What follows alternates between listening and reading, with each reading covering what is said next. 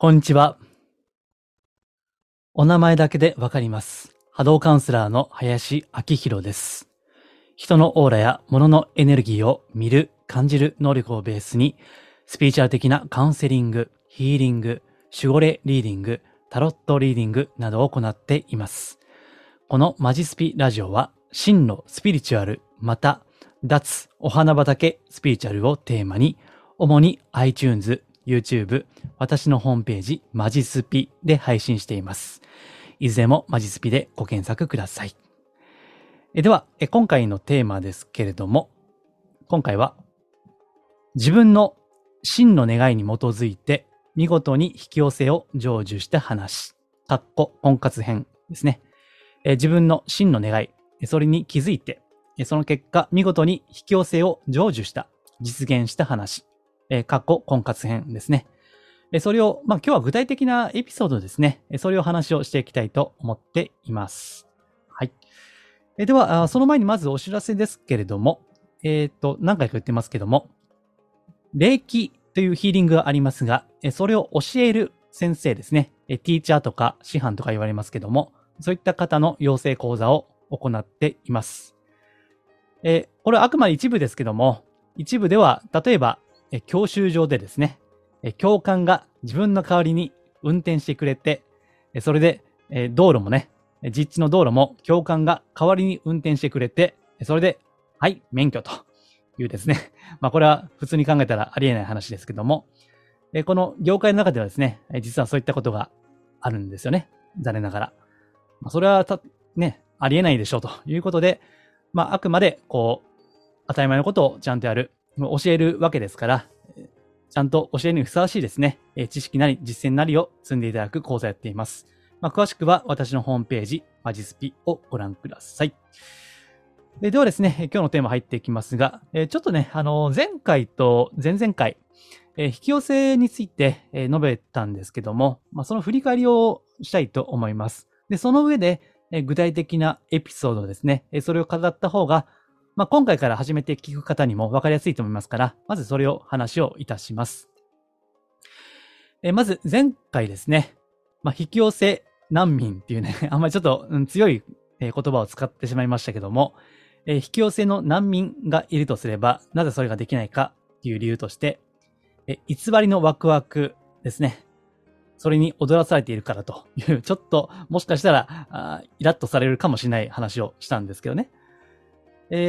振り返りますと、引き寄せの法則、よく言われますけども、これは、ワクワクするということが大事だと、言われるわけですよね。ただ、実はワクワクというのは、良いワクワクと、良くないワクワクがあると。良いワクワクというのは、自然と湧いてくるもの。それに対して、良くないワクワクは、意図的に沸かすもの。あるいは、エゴですね。それから、メラメラ湧いてくる。メラメラ燃えてくるものっていうですね。そういったことを述べたんですね。ですから、もしうまくいかないとすれば、もしかしたら良くないワクワクを燃やしているかもしれないよということを言ったんですね。でね、前回の音声振り返って、自分の音声をね、聞き直しているんですけども、単純化して語ったような気がするんですよね、振り返ると。ただ実際はですね、良いワクワクと良くないワクワクが入り混じっているですね。これは現実的な認識かなと思います。良いワクワクと良くないワクワクが混ざっている状態ですね。これがリアルな話だと思うんですよね。ですからね、そこをこう、極力良いワクワクを取っていって、良くないワクワクは、手放すか距離を置くということが必要であるということですね。人間からエゴというのはなくなりませんね。エゴがないというのはこれは、死ぬしかないわけでね、肉体を持って生きている限りは必ずエゴというのは誰しもあるわけですね。それが生存本能だったり、自分のこう、緊急時点的にね、生命の危機があった時に回避するような、そういった機能もあるわけですから、エゴというのはなくならないわけです。はい。ただ距離を置くことはできるといった話をしたわけですね。で、難しいのは、たとえその、エゴ的な、野心とか野望とかですね、言われるものですね。それがワクワク、ここで言う良くないワクワクがメラメラ燃えていたとしても、これも前回言ったかと思うんですが、行動力のある人は引き寄せてしまうんですよね。それでね、結局田中のボタン持ちっていうのはありえない話で、他方は寝て待てとかね、それもありえない話ですね。なんかYouTube の中では寝ながら聞くだけでみたいなそういったのもあるらしいんですけども、まあ寝ながらね聞くだけではまあ難しいですよね。やっぱり行動しないといけないわけです。うん。ですからね、スピリチュアル業界の中で、あるいはスピリチュアル好きの方で、何かしらその引き寄せというのを実現している人というのは、やっぱり行動的ですよ。普通はね。まあ時に運の良さで、それで行ってしまう人もいるけども、まあ稀ですよ。やっぱり行動しているわけですね。で、まあそれをノウハウ化してね、売っている人もいらっしゃると思うんですけども、やっぱりね、何もしないで、ただ一人でに魔法がかかったように引き寄せるというのは、これはちょっと現実的ではないなと思うしね。まあそういった方の波動ね、オーラを拝見していると、やっぱり重たいことが多いですね。重たいというのはあんまりよろしくはないわけです。うん。ですからね、ただ、まあそういう人でも引き寄せは行動しさえすれば可能だよということです。はい。あとですね、これはね、割と良心的な方の、引き寄せの専門家みたいなね、人が、業界にいらっしゃいまして、波動を見たときにね、この人はちょっと信用できそうだな、みたいな感じで、その人の音声のね、講座を聞いたことがあるんですけども、まあ、そのね、聞いた瞬間ですね、この人強いなと思ったんですよ。うん。声にね、非常に力がある感じですね。だから、まあ、その方は、重たい波動っていうのはさほど感じはしなかったんですけども、おそらくね、人生に対して非常に貪欲なんですよね。人生は一回しかないから、自分のやりたいことはみんなやりきるんだと言ったそのパッションがね、まあ、素晴らしいように感じたんですね。自分が何をしたいかっていうのがすごく明確で、また、発信してることに対して、まあ、多くのフォロワーさんもいらっしゃるんでしょうね。まあ、そういった自負もあって、非常に意志の強さっていうのを感じたわけですね。うん、ですからね、やっぱりこの引き寄せというのは、そういった意志の力、まあ念の強さと言っていいですけどね、そういったのもないとなかなか難しいという話ですね。まあ、ところがですね、たとえそこまで人生の目標が明確じゃなかったり、まあこれスピリチュアル好きには多いですけども、まあ優しい人ですよね。まあちょっと言い換えれば、まあ、気の弱い人とも言えるかもしれませんけども、まあ、そういった方もおられるわけですよね。なかなか行動できませんよという方もいらっしゃると思うんですよ。でそういった方は、まあ、前回お伝えしましたけども、自分の自己浄化ですね。自分のエゴ的な野心的なものを、まあ、手放す、浄化し続けること。そして、自分を深く、まあ、内省してですね、前回言った良いワクワクですね。まあ、真のワクワクと言いましょうか。それが今回のテーマでもある真の願いですね。自分にとって何が本当に喜びなのかということを見出していくことですね。それが、まあ、生きることそのものなんですよね。まあ、これは一種の人生の旅と言ってもいいですね。いろいろ経験を積みながら何が自分にとって深い喜びなんだろうかということですね。これね、ちょうど先日のカウンセリングでもですね、まあ、これまで、ある仕事に就いていた方なんですけども、この人生の折り返し地点になって、その専門性とはまた違うことをやりたいと。自分の本当にやりたかったことは、今の仕事じゃなくて、違うこのジャンルなんだということね。そういったことをまあ、先日ですね、カウンセリングでご相談をお受けしていたんですけども、そうやって自分にとって何が喜びかっていうのを見出していくということですね。うん。それがすごい大事なんですよ。だから、やっぱり時間かかるんですよね、これね。まあもちろん例えばアスリートみたいに、生まれながらね、例えば野球のイチローなんかそうですけども、なんかもうね、小学校でしたっけ？なんか卒業の日記？文集？そこに自分はプロの野球選手になりますみたいなね。そういうことを書いてると、これすごいですよね。子供の頃からね。うん、ただ、なかなか、まあそういった方は少ないわけで、多くの方はいろいろ試行錯誤しながら見出していくわけですよね。うん。でそれで、いろいろ求めた結果、真のワクワク、まあ本当に良いワクワクですね。それを見出せたなら、引き寄せがすぐに起ころうが、起こるまいが、それを求めていく行動は、まあワクワクするんだから、やるわけですよね。絶対ね。ワクワクしているのに、家宝を寝て待てとかね、棚からぼた餅とか、まあありえないことで、やっぱり行動したくなるわけですよね。そうすれば、まあ遅かれ早かれ、引き寄せるということになるわけですよ。うん。それが前々回言ったと思いますけども、真の引き寄せというのは、自分の成長に応じて自然と与えられるものという意味なんです。うん、ですから、これは、まあ、スピーチャルの一部でよく言われる魔法とか、奇跡、ミラクルでもなくてね、まあ、単純な人生の真実、事実ですよね。うん。まあ、そういったね、健全な、といえばちょっと語弊があるかもしれませんけども、そういったあまりこう、まあ、いつも言ってるこうぶっ飛んでいないスピーチャルですね。まあ、真のスピーチャル、マジスピ的にはですね、自分にとっての真実を見出していくことですね。それをこう、まあ、じっくりね、腰を据えて、諦めないでやり続けていくということが、まあ、大事ではないかなというふうに思います。まあ、私自身もですね、今、スピーチャルの仕事をしていますけども、まあ、別に最初からこれしたいってわけじゃなかったですからね。いろいろ、まあ、サラリーマンも10年ぐらいやりましたし、右往左往しながら、もう本当迷いながらですね、結果的にここにたどり着いたという感じで、で、もしかしたら今後また違う方面に行く可能性すらあるわけですよね。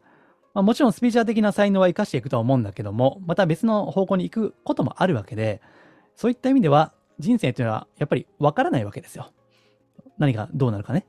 ただ、そのわからないという部分を、まあ、ある意味では楽しんでいくということですね。それが大事じゃないかなと思うわけです。で、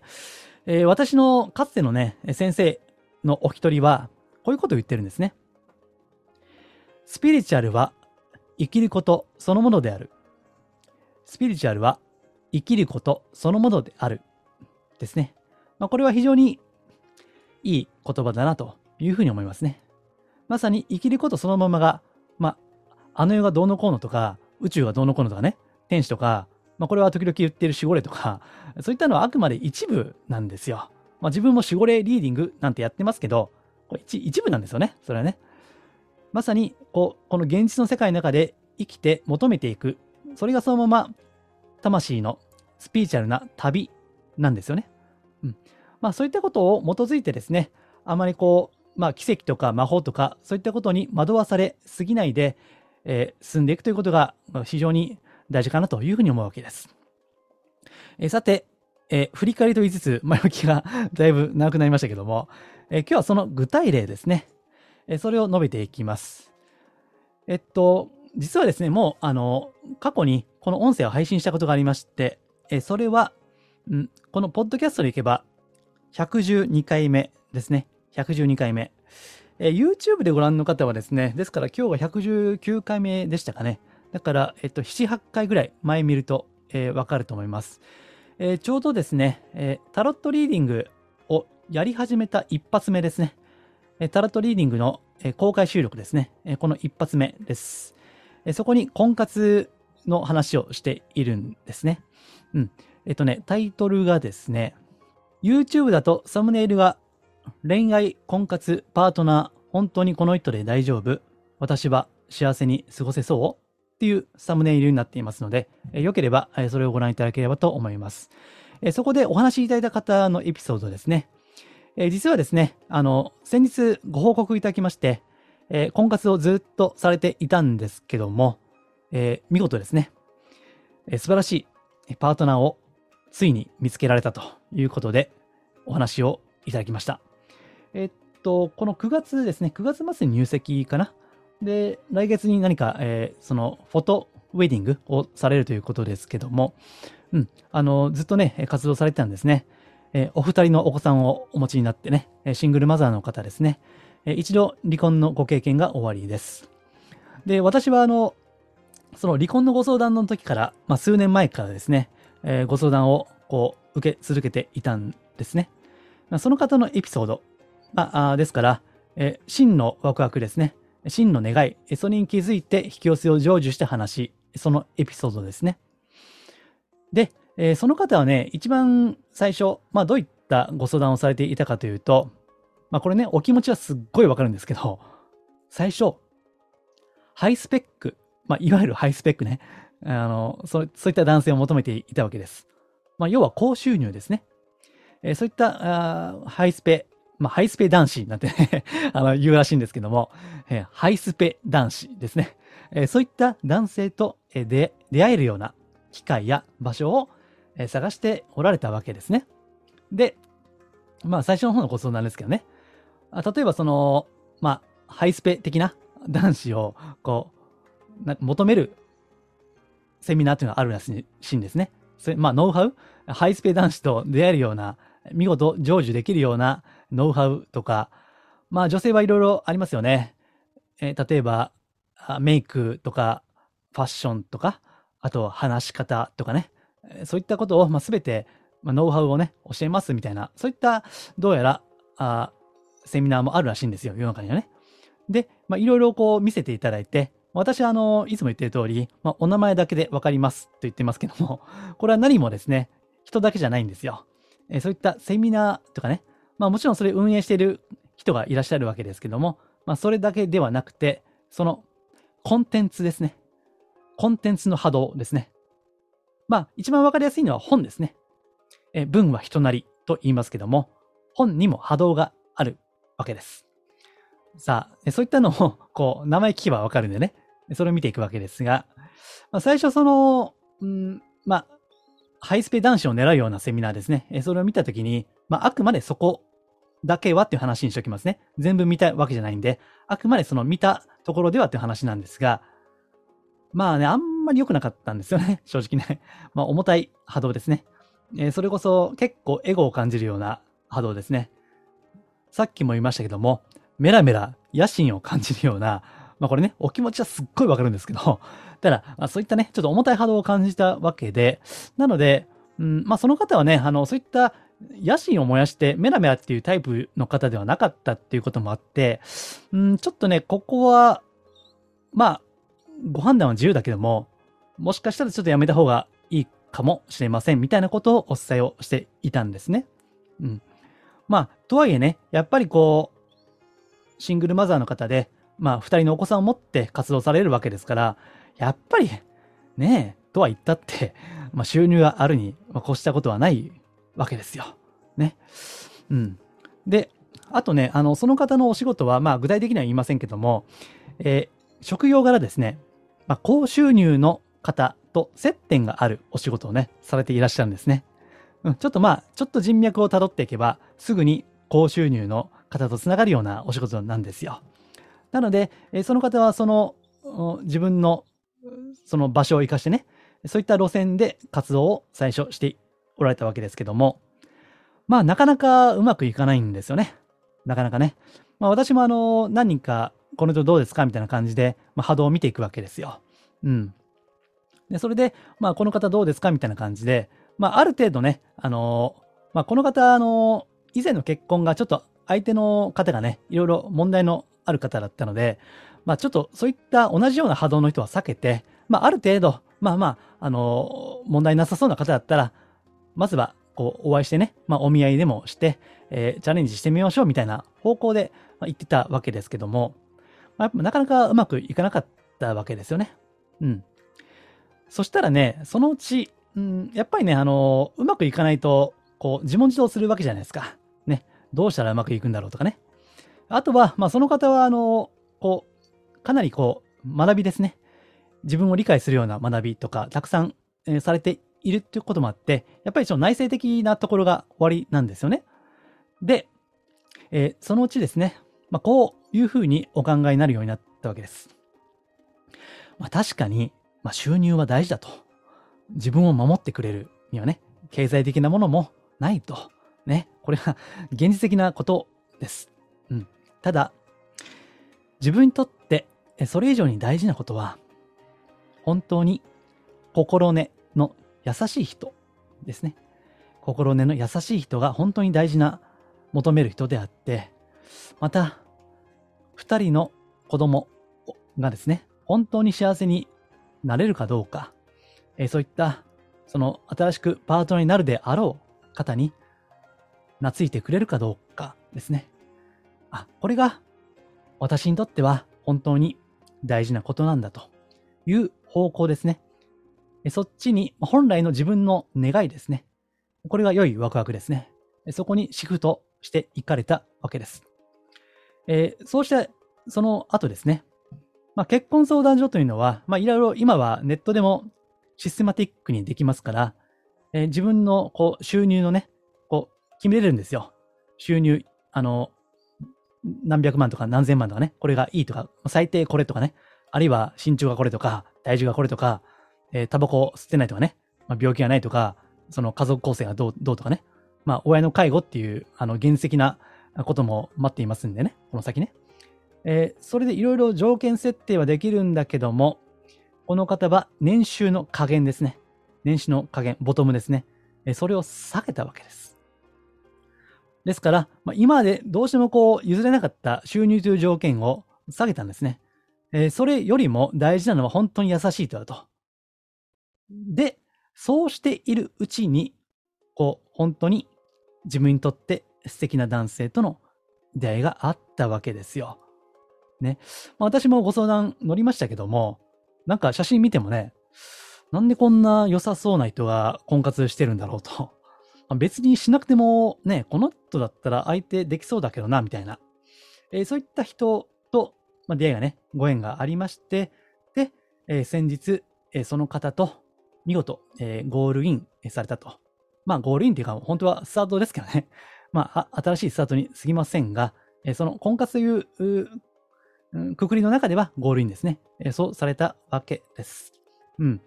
だからその方とお付き合いが長いので、いろいろこうじっくりとこう拝見して、また先日ね、お話をじっくり聞いたんですけども、これはね、自分の中のこう真の願いからの選択ですね。こう本当に優しい人がいいんだというその自分の真の願い、真のニーズですね。それとあともう一つ、共感できるとはいえですよ。収入のある人じゃないと不安だとね。うん、非常によくわかるんですけども、ちょっと突っ込んだ見方をすれば、恐れに基づいた選択ですよね。収入がないと不安。これは誰しもあるから否定はできないし、私もそうなんですけど、ただ、ここではその方は途中で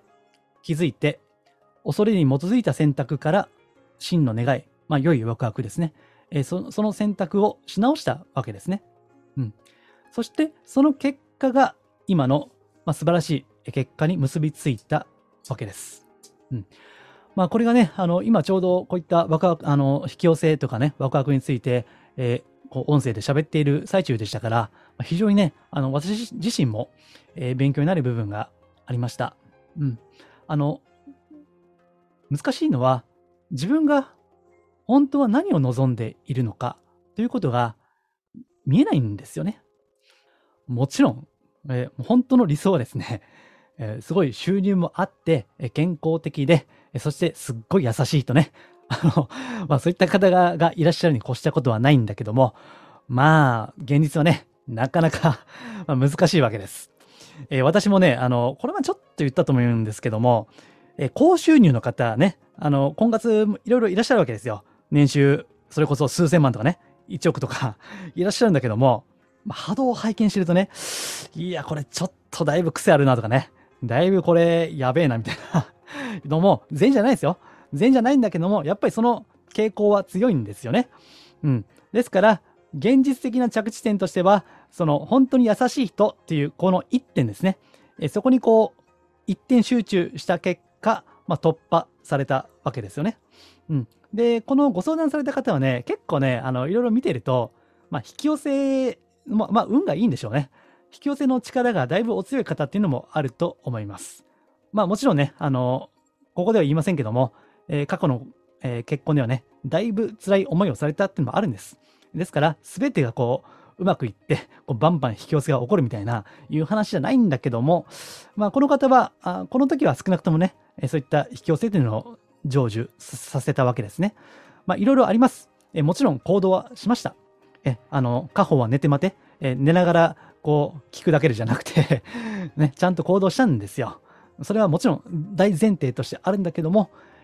活動しながら自分にとっての真の願い、真のワクワク、良いワクワクですね、それを見出した結果、スッと見出してからはスッと早かったわけですね。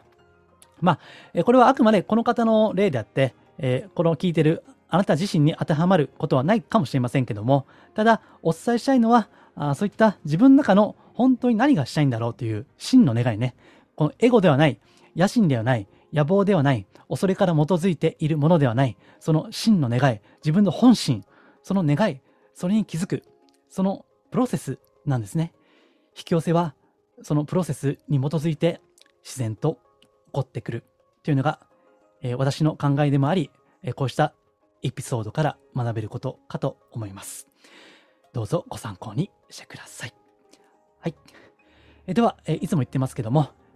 こういう、考えるスピーチあるですよね。私は多分、構成はうまくなる、うまくいくとかね、そういったことじゃなくて、やっぱり内政、内観、考えるような、そういった情報発信をしています。で、メールマガジンでもですね、週に1回やってますけども、そういった考えるきっかけ、情報発信をしています。ご興味おありでしたら、私のホームページ、マジスピをご覧いただければ、至るところで登録できるフォームがありますので、そこからご登録いただければ幸いです。はい。では、今回は以上です。ありがとうございます。